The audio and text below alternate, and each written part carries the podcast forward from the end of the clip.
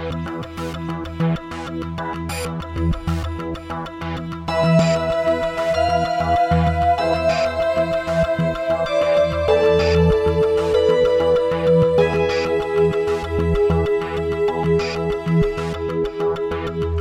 there. Welcome to episode 285 of the No Proscenium podcast, the voice of everything immersive. I'm your host, Noah Nelson, coming to you from the No Pro headquarters, aka the kitchen table here in Los Angeles. This week on the show, we have some returning guests. They are Marlee Delia and Anna Mavromati of Shine On Collective. For those of you who are outside the LA area, Shine On are some of our favorite creators here in LA. They have done some wonderful work over the years, starting with their series Devoted and carrying on through uh, just just many many forms. A lot of it's audio based, but it's audio based uh, with actors and almost always a little bit on the more uh, on the darker side of things. So uh, a real LA favorite. And in the past year, um, as part of our our wonderful collective experience, uh, they crafted um, two uh, two meal based kind of puzzle story experiences. One of them, uh, Welcome Home, started as a, a local delivery uh, experience. Uh, you could also pick it up. You could pick up the food, you, you got the box, took the box, played it at home while you were eating. Uh, and the other uh, is uh, Spirits of Tillinghast, which is available uh, right now uh, at the Roguelike Tavern in Burbank. So this is something you can still get. And then Welcome Home, which was originally a pop up, has been uh, transitioned into being an experience you can actually get anywhere in the continental United States via mail order, and it comes with a dessert package. So uh, just just a, a, total pivot from uh, local immersive theater into shipping snacks around around the country, snacks and puzzles and stories. So I wanted to have uh, Marlee and Anna on because one had been a while, and it's they've they've done such a departure from the work they had been doing uh, in this new era, and so we're going to talk about that. Um, a word to the wise on the audio. Yeah, yeah, we're we're having trouble again this week. This week turns out uh, the wrong microphone was recording, which is awesome. I think the internal mic on my laptop was the thing that was recording. So you're going to hear me very, very far away. Was that what I was hearing in my headphones? Of course not. Of course it wasn't what I was hearing. So I was hearing one thing and something else was getting recorded. And I, as you can tell, I'm very happy about this. That is not my happy voice. That's my fake happy voice. So, um, yeah, sorry about that. Luckily, it's just me. Uh, our guests are uh, properly mic'd, so you don't have to worry about that so much. But uh, man, what a fun thing to open up on a Friday. We just recorded this last night. So uh, a couple of more things uh, to talk about, uh, but first let's do uh, let's do the, the, the Patreon thing that we do every week. Uh, we have a brand new backer. Thank you so much, Eve Ra, for jumping in and helping us. Uh, and I swear, in your honor, next week I'm going to make sure that the right thing's being recorded. Actually, next week I have already checked. we have next week's in the can, and luckily the right mic was recording. Here's a fun fact: same same setup. Why did it happen? I don't know. It's just that week. I'm smiling, and it's an, it's an insincere smile. Anyway, a sincere smile for Eve, and also for all of our sustaining backers uh, of No Proscenium at Patreon, who you can join at patreon.com slash No Proscenium. And they are Ari Hurston, Brittany, Elaine, Emily Gillette, Lonnie Hanson, Paul F., Mark Baltazar, Samuel Mystery, Sydney Guillory, and Jan Budman. Thank you all um, honestly, without your support, without that core, this would not be happening. But we do need your support, particularly as oh, we're looking forward. Um, I got the first letter. It was like, hey, you know that loan we gave you, that's going to be coming up due soon. Yeah, in a few months. Yeah. So um, got that to look forward to, and we need to build uh, build a better, bigger audience, more support to deliver our message about the glory that is immersive and experiential art. All right. Uh, For the folks that missed last week's episode, we announced the upcoming Everything Immersive Spring Fling, which will be happening on March 27th and 28th. So, just a month from now, we're going to have stuff going on on our Discord, uh, in Zoom. We're going to have some stuff going on on Clubhouse uh, which I know if you have an Android phone, you won't be able to get to. But those those things are just open to the public. The tickets are for the stuff that's happening on Zoom and Discord, and tickets are going to go on sale on Tuesday. We're going to start announcing uh, the first block of programming uh, on Monday and we're gonna we're gonna keep some stuff in reserve. We got some secrets going on here, but uh, during the day we're gonna have a little conferencey type action going on, kind of uh, marking a year since the Here Summit and Festival was uh, prevented from occurring by um, you know the, the the whole collective experience we're having right now. And uh, then on Saturday evening we're gonna have uh, a games social time um, an unconference, lightning talks. Those clubhouse rooms are going to open up, and we're inviting everybody to come play. Come play with us on the 27th and 28th of March at the Spring Fling. $5 if you are a Patreon backer uh, or had a badge to Here Summit Festival. 10 bucks for those who uh, are not currently a backer. So, you know, if you become a backer, a backer, you get to see how that works, right? So you know it kind of kind of all evens out. Uh, that will there's there's less fees that way. Let me tell you, there are there are fewer fees that way. There's an incentive for you. Um, I'm not kidding. There are fewer fees. Uh, so come on down. Uh, come play with us a month from now. And uh, probably, probably the thing I'm most excited about is we're going to do some uh, VR world hops with some very experienced uh, VR world creators and connoisseurs, and uh, just get to see strange new worlds. But we're not just doing VR. We of course are going to have uh, some uh, analog games are going to be played digitally, and social games, and just just having just having a blast. speaking of Clubhouse, on this Monday at seven o'clock. Pacific time, gotta remember these times, uh, I'm going to be in an AMA uh, on Clubhouse as part of uh, a club called the Immersive Design Club, which is run by some folks uh, uh who are uh, they're, they're, it's not the Everything Immersive crew, it's not the the summit, but um, run by some other folks in the community. So I'm going to be in there uh, doing that. And then uh, last week got into some fun conversations. Uh, there was there's an immersive theater club that's opened up on Clubhouse. And uh, are we going to have a club on Clubhouse? Um, yeah, we're gonna we're probably gonna have a club on Clubhouse. Are we gonna have it uh, by the time the spring fling? They have a very you know arcane system. Uh, they use an Airtable like we do. whole thing's run off an Airtable. Oh my god. Anyway, so you know it's kind of a crapshoot right now as to whether or not we'll have a club by the time uh, things are going. But we've got some fun folks that we're going to be playing with and working on stuff with uh, coming up. That's enough about the future. Right now, let's get into the present with our friends from Shine On Collective.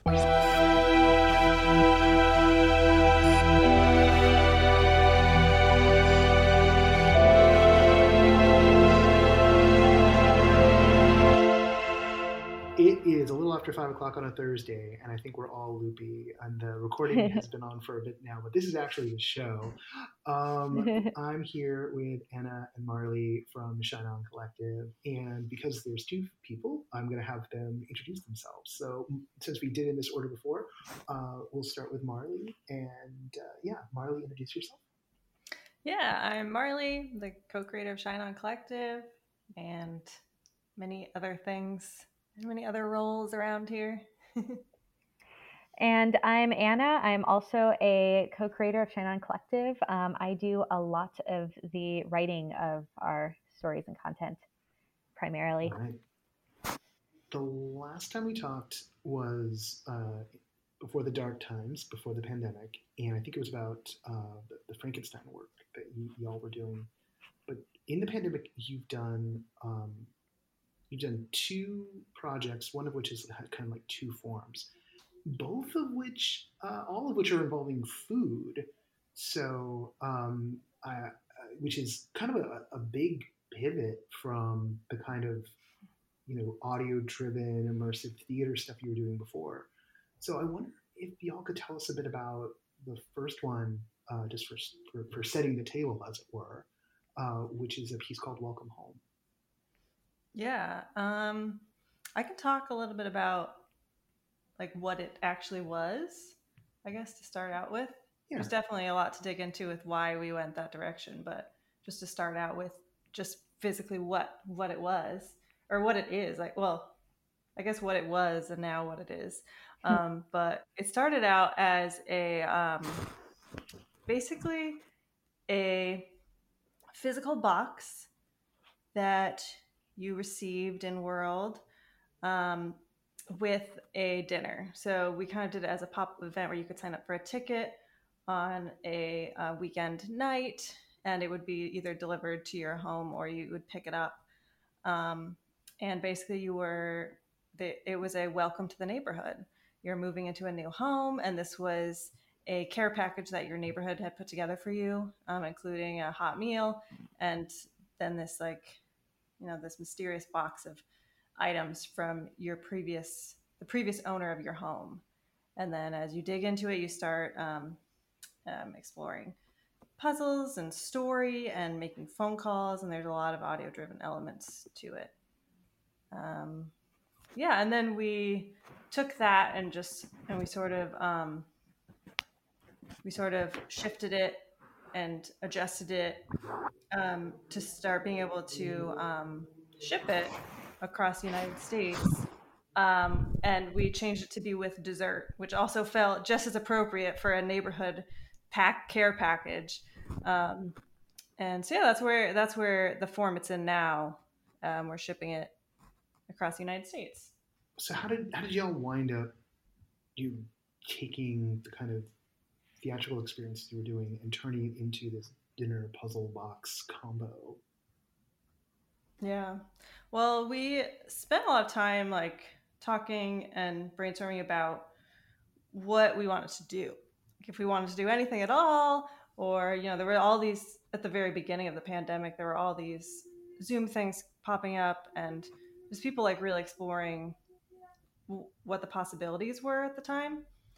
And we just we felt like we didn't really want to do a zoom thing um one it just felt like very um Just Zoom fatigue. Uh, like, th- yeah and also it, it felt like a, a lot of like video um Mhm. like film which is not our background at all um Hmm. and you know we've you've seen in our shows that obviously they're theater and we don't us- uh, we rarely involve any kind of like film or video elements but we do involve a lot of audio elements and that felt like more of the path we wanted to go down than yeah, like, like right from the like start, I mean, the first thing I ever saw y'all do was like a basically like a on the street, almost like walking tour, audio driven theater piece that had like Mhm.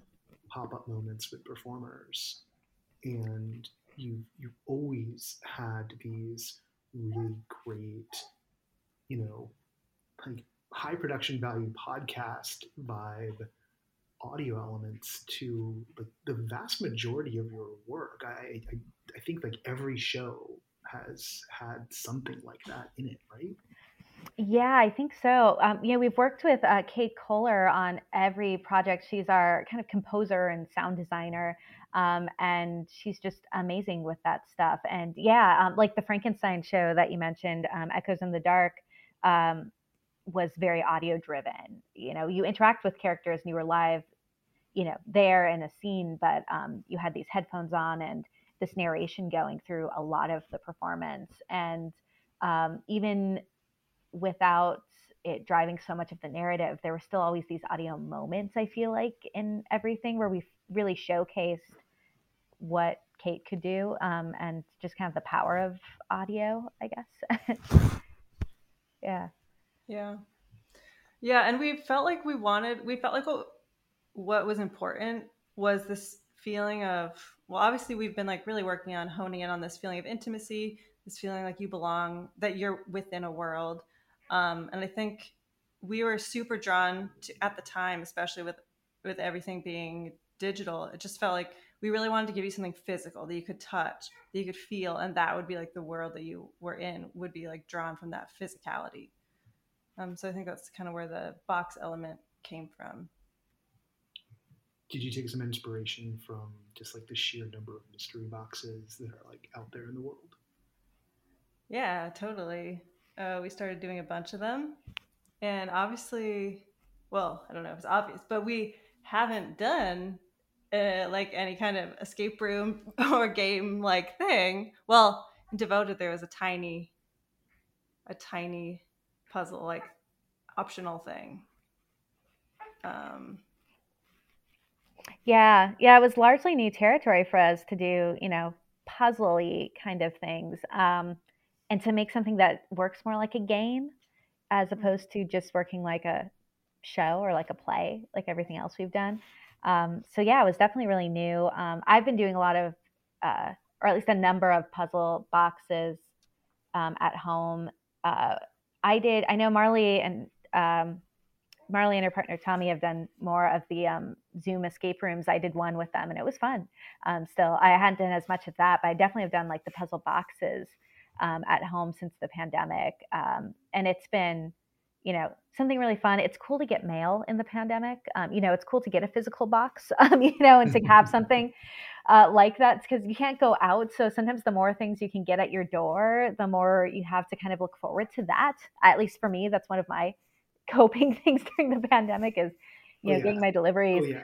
yeah so I'm, i think there's definitely an appeal to that that um, i was really drawn to and and then you can interact with this thing and yeah like that tactile element that marlee talks about um, we can't physically be someplace else but we can physically handle new things which i guess is kind of interesting and it is nice to take a break from uh, the screens all the time um, you know sometimes i feel like my window to the outside world is all these screens um, that i become a little addicted to when i'm home all the time so it's nice to kind of have a different outlet to play around with as well yeah, and I think in terms of like the puzzles themselves, I think there was an interest for us to look at them in like from the perspective of immersive theater creators and not from the perspective of like uh, puzzle designers or escape room designers where you're looking at the puzzle as like here's the fun part or like here here's a puzzle because we know people are coming here to do a puzzle right? And they want a puzzle that's interesting and fun.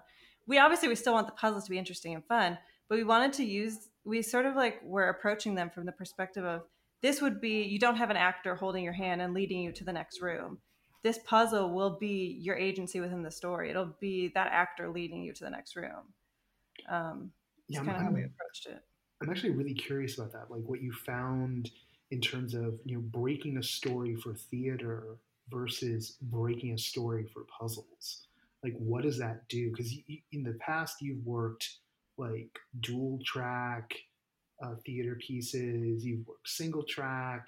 Um, you've, you've played around inside the form a lot. And to, to, your point, you know, you've had actors leading people from from space to space. Um, what is what happens when you just sort of have to surrender over the pace to the the participant? Yeah, that's a good question. what well, have you found? What have you found that's been satisfying in that? I guess is probably the, the actual question there, right? Well, we did a lot of testing. I think that was a, a major player because, you know, you can write something on a piece of paper and you just don't know you don't you know you don't know how people like i think it's even different than immersive theater it's like well we know that if you know this light doesn't bring them over here then we have an actor there that can like bring them over close the door or whatever it is.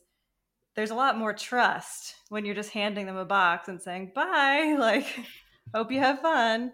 Um, and you also have to obviously there's yeah there's more trust but also you have to um, have really thought out every single piece of it every single thing that people might think they they should do or want to do, and you have to account for that.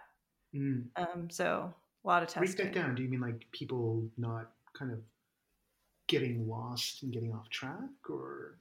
Yeah, and especially because Welcome Home was very linear. Um, like you you had to do things in a certain order. You were um, how we set it up was that you kind of stepped into the shoes of the main character, um, and you sort of became him was how we were approaching it, which is obviously a very immersive theater thing to do. That's like a I would say a, a, a typical immersive theater um, convention. Um, and so you followed the story like he had previously. Um, and yeah, so I think, yeah, to answer your question, um, it, it was a lot of, well, since it was our first time doing puzzles, it was a lot of trying to figure out how people would approach certain things or, or how they would know to um to move on to another thing or I don't know if I'm explaining very well. But I, I it's hard to not be too specific. I don't want to give stuff away. right. Yeah, I know um that's something uh, like Marlee said we figured out so much through testing. Um, you know, we had um we had to you know kind of be able to seal things and make sure that the directions were really clear about what you start off with in terms of like what you could read what stuff you had access to and what needed to be unlocked and when you could open what and how things could get revealed um, the audio the tech elements that we did incorporate with welcome home it was all audio and phone um, with some other uh, like our next project also by the way if you hear baby noises. That's on my end. Um, my son woke up from his nap. Um, we might be interrupted with his commentary sometimes, but um, yeah, uh, we had a lot of all audio elements which could kind of break down, you know, like when you could access that or when you called certain people on the phone, um, you know, you could get different information revealed and that could be controlled. Um, but yeah, it was it was hard. It's hard people. I know it's hard, huh? Um, uh, it's like groaning. Um, yeah, it's difficult to like um, to tell people you know, open this like in world in an interesting way, right? In in a theater piece, you can just kind of have an actor take someone's hand and lead them into the next area, or you know, kind of direct them in what to do in a lot of different creative, interesting ways. Um, and it's hard to you know, not be too directiony, but not to be too vague when everything is just kind of handed over to the audience with no guidance otherwise, right? No one's there with them. So that was definitely a challenge. Yeah, you have to be very specific about people's agency um, within the story for sure. Yeah. the um, how how did how did bringing the the idea of of, of it being a, a meal involved? How did how did that affect both what you were doing creatively, and then there's a whole other line on that in terms of what the what the business model does uh, which so let's start let's start with the creative and then then talk about the business model of like doing this thing. Yeah. Well, um, so my background's actually in food. Um, I do marketing, like product for a food company, and I have for a bit. So it's I've always, I for a while I've been wanting to do something food related. Um, it felt very mm, difficult to do that as immersive show without it just being like this is a dinner with some immersive theater there's a fine line between yeah. uh you know murder dinner mystery dinner and, and exactly an immersive theater with dinner and then exactly like an immersive theater thing that happens in a dinner like integrating it yeah. i mean it's obvious that you can do it but like yeah you know, you can also get indigestion. Like I've I've been to what has been I've been to a show that was perfectly good, but I had actors like yelling at me while I'm trying to eat, you know, my entree. Exactly. Yeah, like, and it because yeah. and I think because like we tend to go on a darker we you know we we love that like we're passionate about that doing like a darker story it just didn't feel like it fit with a dinner environment without it getting like weird.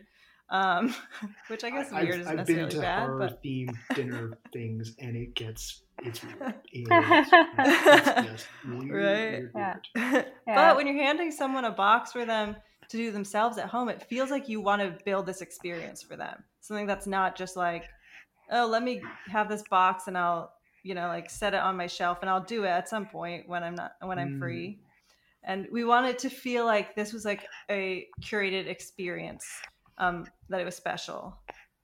Um, so I think that was a big a big part of it. And it's why we continue to do it with dessert rather than just shipping it as like a you know a box.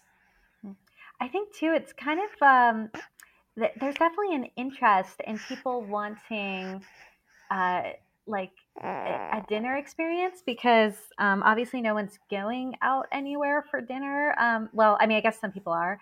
Um, maybe outside dining or limited experiences, but it still has like probably cut down at the very least on like, you know, the experience of like, I'm doing this, I'm going out this evening to dinner. And that's like oh, and my night, you, know? Like when, yeah. when you launched that piece, like there, there'd been like, you know, like Vampire Pizza had happened, but I, I think when you guys launched Welcome Home, we were, we were just takeout only in LA. Right Mm-hmm. Yeah, like, like, you were like like I think we we weren't doing outdoor dining at that point. Maybe maybe outdoor right. just happened, but we and we kept them like sometimes it, comes and goes. Yeah, totally. Eh, we lock down again. You know, we open up outdoor dining and COVID numbers go up, and then we have to shut down. Like you know, it keeps fluctuating anyway. Yeah. And um, and then there are companies, you know, like it was really cool to do uh, the other project we did for Roguelike Tavern, you know, where he's trying to open up this cool like bar and have food and you know kind of camp this you know this past year. And now people can get sort of uh, roguelike tavern specific experience right? Like not even just takeout you know and picking up the food but also getting like a sense of the place and you know um, kind of more of an event out of the dinner um, which is cool to be a part of yeah, let's let's talk about that. That piece is called "Spirits of Tillinghast," and I'm I'm I'm curious here about you know that process of essentially, you know, creating a mythology for for a bar. That's basically what you all yeah, that was fun. Um, I mean, it's cool because the bar is, you know, obviously going to be really catered to like experiences, immersive gaming, all of these things. So having, you know, weird stories about it or surrounding it fits with its you know, image, I guess, a little more. It's not like it, you could do that for just any place as easily, or maybe you could, but it might be a different kind of story. Um, so I thought that was really fun. Um, and John, the owner, was really open to, you know, as making the bar almost a character, you know, or making that location kind of meaningful and a big part of the story um, that was being told. Uh, yeah. Um, yeah, John's obviously, if I mean, if you're in the immersive community, you probably know John. He's been involved in a, lot of immersive stuff, Speakeasy and and other people, and so it was really awesome working with somebody that one owns a really cool bar and wants us to do a thing, and also is really adept in the immersive, you know, thing and as an actor. And so it gave us a lot of cool opportunities because he just got what we were doing. Um, and what we were, you know, what we were, what we were attempting to do. From the beginning, too, he was willing to be basically a character in the show. Um, so it was, you know, in the earliest drafts, like he was already written in as you know a point of contact and somebody you would be communicating with and someone you pick up from and you know it so it was really natural to just fold everything into this actual location you know have him kind of have this character um, who's an actual part of the story. Uh, so that was really cool and came out pretty organically i feel like. Do you find yourselves sort of thinking about how to take this approach and you know bring it to other permanent spaces. I mean, so much of the life of immersive theater in Los Angeles has always been about transitory spaces, right? Like, I mean, I've I've been to shows in Marlee's apartment that you've done, and in motel rooms, uh, a lot of stuff in like backs of backs of cars have been involved a lot. You know, like these are all things I've just done just in your shows, right? And now here's something where you're able to story tell. Uh, you know, one of them is just you know the, the idea of a home, and the other is this, you know, the, the very real, you know, place that's going to be persistent. I mean, has this opened up some some thoughts for y'all? Yeah, I don't know how much we've been thinking about life after the pandemic yet because it feels so uncertain. Mm, yeah. it feels so hard to even think about what, it will be, but I'm sure that a lot of what we're doing will bleed into. I mean, we've learned so much and we've been like really exploring um, all these things. And I mean, we, yeah, we even have a few new things in the works that we can't talk about yet. But um, yeah, but in term, but yeah, in terms of specific things, um, I don't know what it'll look like, but I'm sure that it'll bleed, yeah, in some way. And you know, it's crazy talking about all our shows. This is our five year anniversary coming up. oh summer. shoot! Wow, you're right. Yeah, that's crazy. 2016. Yeah. yeah. Wow. Oh, you know what's so funny too is um, before the pandemic, we were talking about going back to the Fringe Festival in 2020, mm-hmm. which obviously you know didn't even happen, um, couldn't happen. Um, but you know, well before all this COVID stuff, we were going to do an immersive show in a car again, um, and obviously uh, that would be not at all safe um, to do. with social distancing and everything, so that got scrapped. Um, and it was going to be about the end of the world um, and the apocalypse uh, we really didn't mean to make this happen. So I'm sorry, everybody. but yeah, uh, we took some radical new directions uh, with what we could create and what kind of experiences we could make uh, pretty quickly when 2020 started uh, kicking off. well, and like, I mean, correct me if I'm wrong, but I think like, I mean, you, you have two shows, you have two projects up and running right now, and they've been running for a while. And so these these are kind of by default have become like the longest running projects you've had.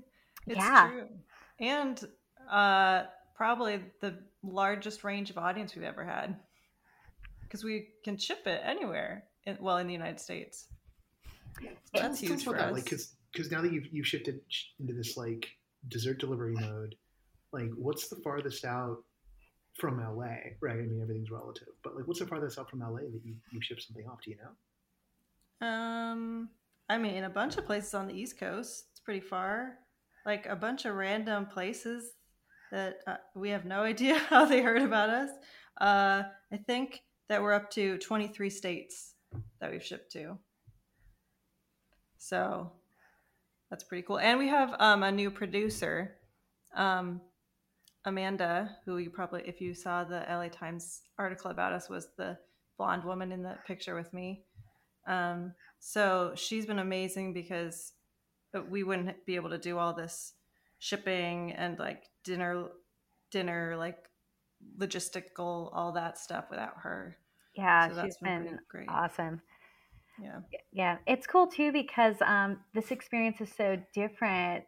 You know, it's interesting to see like who else uh, in terms of audience you know what types of people who have never really been able to do an experience before you know for um, might be open to picking up like a puzzle box you know and might be open to getting something shipped to their home but maybe they weren't someone who would go to an alley in downtown la for a weird experience yet um, you know it's kind of cool to to imagine who else this might you know open doors into our weird immersive world for um, so that's exciting. Yeah, that's been one of the things that's been interesting about this era are the audiences who have kind of discovered our our strange little world. Uh, in part because like there's like nothing better to do, right? but also because you know we're no longer by no longer being bound by the physicality, we can we can reach these people in these other places. Um, and I think like the stuff we're doing is less weird, but only because p- normal normal things are forced to do weird stuff, so it makes us look less weird.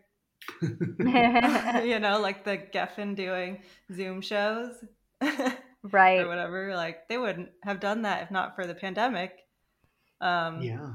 But it makes our Zoom shows not that we're doing, but immersive theater Zoom shows look less weird. You know, it's true. Everyone more, had to get more weird. approachable. Yeah. what else? What else has has shifting in this like shipping mode? Uh, I mean, that's that's such a different scale of work. Um, what, what have what have you all learned about you know that side of things? Because it's it's such a different thing from bringing you know maybe a few dozen people through a motel room um, and, and, you know having you know the, the, the motel like be like okay sure but like what are you doing uh, that's that's a lot different from like okay we gotta get the shipment down to the the postal center like mm-hmm. how how what have, what have you learned about making you know, stuff or, or, being a company. Because this feels like such a, I think of y'all as this like kind of boutique experimental almost bespoke you know collective. And and here you are now like shipping things uh-huh. all over the mm-hmm. country. It's such a shift. Well it's funny that you say that because what i was going to say when you asked like what else about the shipping is that it's a lot harder than you'd think mm. but maybe we've just made it hard because of our bespoke nature like a lot of things in the box are handmade and need to be like Amanda spends a lot of time like putting each box together. Um, it's like, I mean, I think there's this there's this tricky thing because a lot there's a lot of puzzle boxes that are mass produced. You can buy them on Amazon. They're you know they're great, but they're they're just like they're mass produced. It's like paper that's printed and you know and you know nothing wrong with that. Yeah but it's hard to like say like yeah we're that too because what we've been creating is so like handmade and so like hopefully it doesn't feel handmade but it's like very everything that we put in it is like specifically crafted to be in this world well i think i mean you say hopefully it doesn't feel handmade but i think that's actually i think so much of the stuff that is mass produced tries to aspire to feel like it's mm-hmm. handmade that's true. Yeah, not handmade and, in a bad way. yeah, yeah, yeah. It doesn't, yeah. doesn't, it doesn't it doesn't feel like you know a, a, a DIY project, but feels yeah, like something exactly. feels like something that's like it feels authentic, right? Yeah, right. Like it yeah, feels like someone like, some the character who sent me this actually handled it.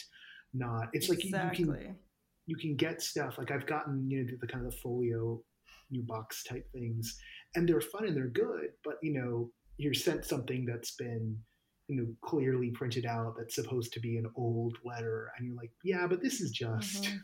this is just been mm-hmm. printed on a laser printer you know yeah. like there's there's no one's fooling anyone here whereas you get you get you know something that comes from a company that understands bespoke you open up you open up all these boxes and you're like oh dang like like that that ink is not that ink that's been spilled there that is uh Actually. That is a bespoke better Yeah, someone actually spilled that. That isn't a yeah. computer going splotch here. Yeah, like we have a crumpled, a crumpled paper in the box, and it's like because he was actually like throwing it out, you know. Mm. yeah. And someone's got to crumple that paper. Yep. yep. yeah. What are you doing today? I'm crumpling 300 papers. Oh, yes. idea. Yeah. My life and Amanda's life. Yeah, I think um, it's a good thing Amanda kind of likes the crafty she does stuff. So yeah, yeah, she yeah. makes the boxes look good. Um, and and I know yeah, Marlee does a lot of that um, as well. I try to help. Kudos to you guys. yeah. What's been the best part of both of these projects for y'all? You know, it's actually been nice you know, to have some of the flexibility, um, you know, the silver lining, I guess, in the pandemic for me, and I know it's not for everybody, and everyone has this privilege to be able to do some work from home and um, figure out managing their time. It's a, it can be difficult to constantly be working at home, but it can also be, um, you know, kind of nice uh, that we don't necessarily have to constantly sync our schedules um, and figure out rehearsal times or what have you. Um, we can pass around Google Docs and occasionally have, you know, like a Zoom meeting um, to it, there's a lot of more flexibility in working this way in this kind of a project. Um, I know that's been a little extra nice for me um, this past year because I uh, had a baby, so that allowed me to probably do more work on more projects than I would have otherwise been able to do. Uh, you know, if we were doing a live show or something. Um, so that's been a plus. Yeah, and I think that's sort of allowed us more creativity in a way too. Um, well, one because we've had to, we've been forced to think outside the box and think outside of our our norm, which I, is always a good thing. Um, I think, but also yeah, because um, just in this form, we've been able to make a lot more iterations than you can when you, you know, you rent out a venue and you have a certain budget on your set and you have your actors who have this much rehearsal time and you know you can't afford like to to have many more than that. And so you have to it you know you have to make it make it work. And i think this has allowed us more creativity in um in a sense that we can test six million times and make as many adjustments as we want to. Um, and i think we sort of gave ourselves that that flexibility too just know in the beginning when we started welcome home we were like okay we're not going to give ourselves a deadline on when this needs to happen or when this needs to come out. We're going to work on it for as long as it takes us to feel like we have a product that we want to show people mm. um, and then and then we'll do it and so we spent i think we spent three months testing um, because yeah because we had the we had the flexibility so I yeah that totally. was really great for our process yeah because usually you know you have to kind of have a location for an immersive show like in mind Mm-hmm. It's usually, I mean, hopefully as early in the process as possible. And then suddenly you have like this deadline, you know, and a limited amount of time to get the show ready and get it in that space, um, you know, because you had to reserve it and make all these payments. And um, it, yeah, it's a little liberating to not have all of that when you're producing something like a puzzle box. Well, I want to thank both of you for, for coming on the show this week and giving us some behind behind the scenes look at what you've been up to. Um, yeah. If folks want to find projects, where should they go? That's a good question. We always have to remember our handles. well, we have shineoncollective.com, but you can specifically find Welcome Home on welcomehomeexperience.com. And then I think and Spirits Tillinghast should be at uh, just the roguelike.com if you're, if yes. you're in the yes. Yeah. Spirits Tillinghast. I, have got that one for you guys. cool. Uh, and then our face or no, our Instagram is Shine On Collective. Mm-hmm. And our Facebook is facebook.com slash the Shine On Collective. Yeah, the Shine On. And then Twitter we don't use, but it's Shine On Shows. Yeah, we're terrible at updating Twitter. yeah. um, but if you want to see if we, we get better one. at it, we have one. Yeah, we have an account. we're good at Instagram. yeah, that's pretty much what we do. Awesome. All right. Well, I want to thank you both, and uh, as always, it's it's fun to check in with what you've been up to. Thanks for having us. Yeah, it's nice to nice to chat and touch base. We never run yeah. into each other anymore these days. know, right? Right. It used to be, it used to be a hell of a lot easier. It would just be like, "Oh, hey, what are you doing here? Oh, cool." You know, yeah. Yeah. yeah. we'll we'll get back to that. Just uh, you know, I don't know, six months from now. yeah, at some point, eventually. I think soon-ish, you know, but before the end of time. Yeah, before the end of time. That's a good deadline. yeah, yeah.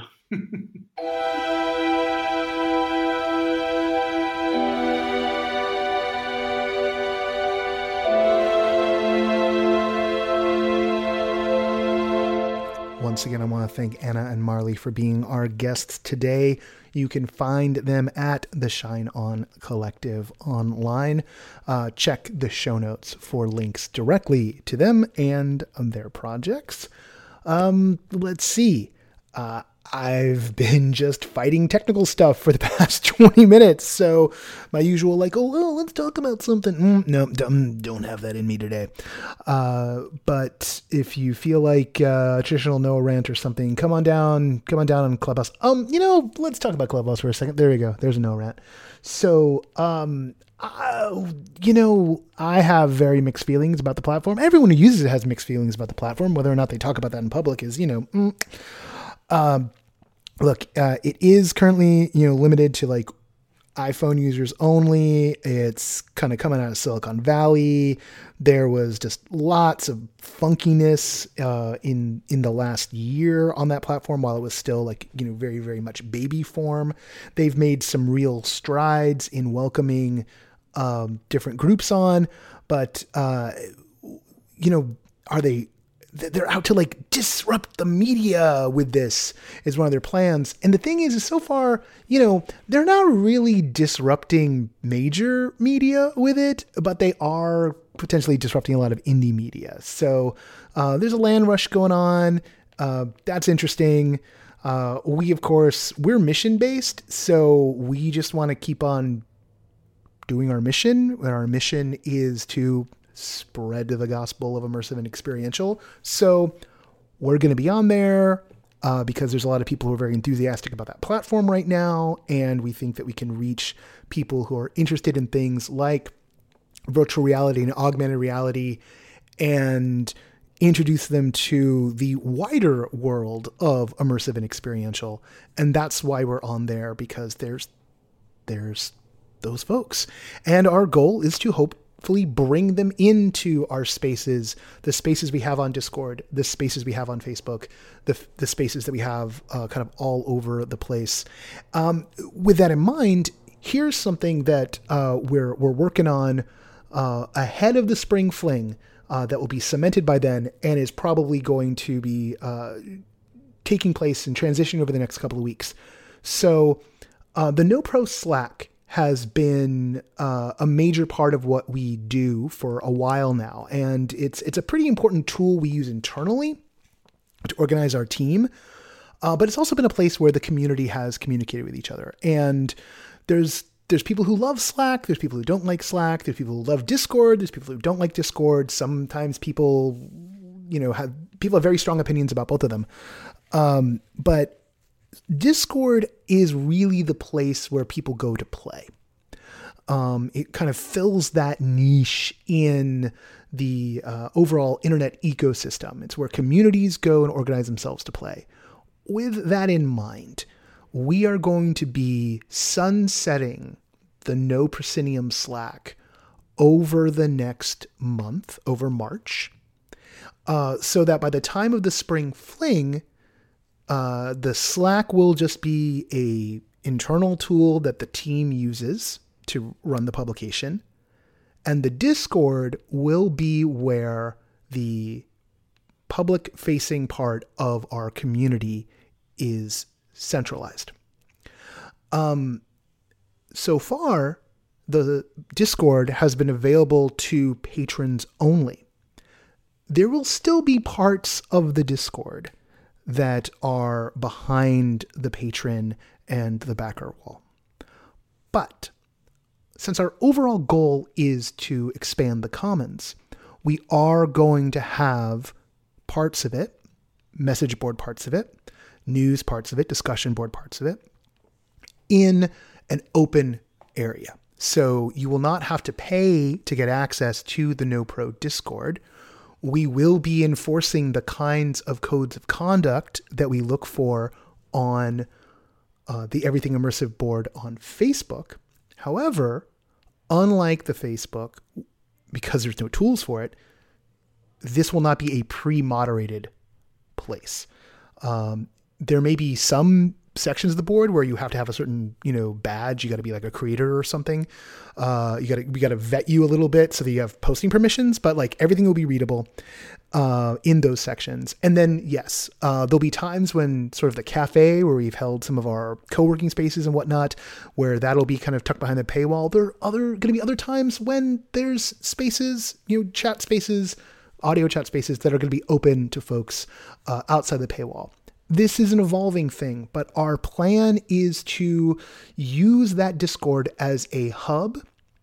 So, definitely during the spring fling, but also overall so that people can find what else is going on in the broader immersive community. Um, and there are a lot of parts of the immersive community that have organized themselves inside Discord. And our hope is to become kind of a, a, waypoint for everyone, a navigational tool so that folks can find each other, so that communities can connect as well as individuals connecting, which is really what Spring Fling is about. And you'll start to see that as we announce who we're who we're inviting to kind of, you know, take over parts of this uh, of the Spring Fling and then the other programming initiatives that we're having over the course of the year. So we want you to join us on that Discord. Uh, there will be a process to get access to the public parts of it. Uh, that will start probably not not next week. Too much going on, but the week after, we're gonna start letting folks in, uh, particularly the folks who are are in the Slack right now. They're going to be the first to be invited in. And then folks who are in uh, the Everything Immersive group on Facebook, we're really going to encourage people to uh, come with us out into Discord. Uh, we know it can be kind of scary to like jump off of Facebook, uh, and Facebook will still be there. The Everything Immersive group is not going anywhere, but we're trying to uh, centralize you know where the community the heartbeat of the community is and that is going to be that discord um, we might rename it to be the Everything Immersive Discord. Uh, right now, it is called the No Pro Cafe and Stages. It may remain that because I think that's cute. But um, reflecting what we're doing, probably going to change. Although we don't have like a great logo for EI at the moment. Someone out there, like you know, wants to like volunteer some like logo making time. Um, you know, that that'd be awesome. Um, there's also like maybe like a, a, scrap, but like you know we're we're not. Pandemic means we're not flush with cash, so you know I'm I'm using I'm using whatever art I can find these days. So uh, not necessarily the way I like to roll. I would I wish I could had some cash to like go like hire Dino, who did our wonderful No Proscenium logo, to like uh, whip us up something new. But uh, we'll, uh, we'll we'll we'll come around to that. It'll happen. All right. On that note, that's enough for today.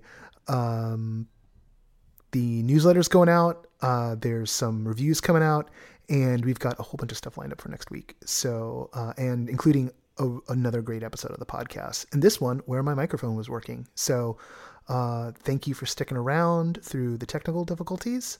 Two weeks in a row now. Gotta love it. And next week, episode 286 we're going to be at episode 300 before you know it. It's I'm, I'm, I'm trying not to think about it. It's freaking me out.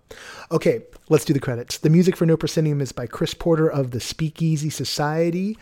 Uh, you can support us, uh, help us please at patreon.com slash no proscenium our sustaining backers keep us alive literally they keep me alive literally mark baltazar jan budman paul f sydney guillory lonnie hands-on ari hurston emily gillette samuel mustry brittany and Elaine. If you got a show that you want coverage uh, from us on, uh, please uh, submit the show as a listing to everythingimmersive.com and then also write us at pitches at noproscenium.com and let us know that you're interested in review coverage.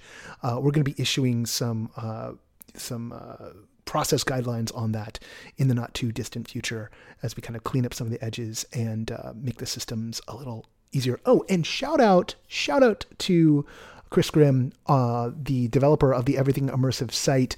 Uh, if you haven't gone to the EI site in a minute, uh, there's a new show page, and I think it's fantastic. So uh, give it a look, see how things are going these days, and let us know your feedback because uh, we just want to keep making better things for you. All right, I'm out of here. Until next time, thank you for wearing the mask.